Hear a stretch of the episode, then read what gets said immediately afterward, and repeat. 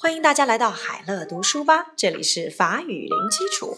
在上一节课当中呢，我们讲到了去国立图书馆。那么，如果我们要询问路程，当然上来要先说打扰了。英语里面我们要用 excuse me，那么在法语里面我们要使用 excusez-moi，monsieur。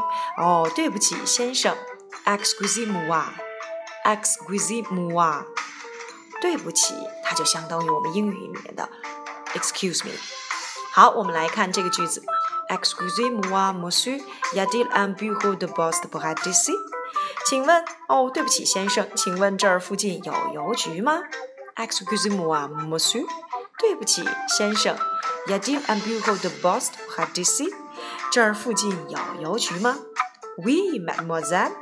We 有法语里面表示 yes 就是 we，那女士我们英语里面叫做这个 Miss or Mrs or Miss，那么在法语里面表示女士要用 Mademoiselle，Mademoiselle，We Mademoiselle 有小姐。嗯，mais c'est un peu compliqué，但是呢，不过找起来呢有点复杂。Allez du toit et prenez la première rue à gauche。您一直走到第一条横马路时，再向左转就可以了。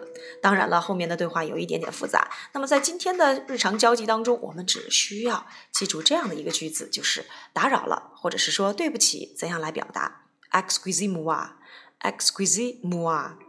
嗯，好，如果表示有或者是是，我们就可以使用 we，we。那么法语里面表示先生，Monsieur，Monsieur，小姐。我们可以使用 Mademoiselle，Mademoiselle。好了，今天的法语内容就先到这里吧。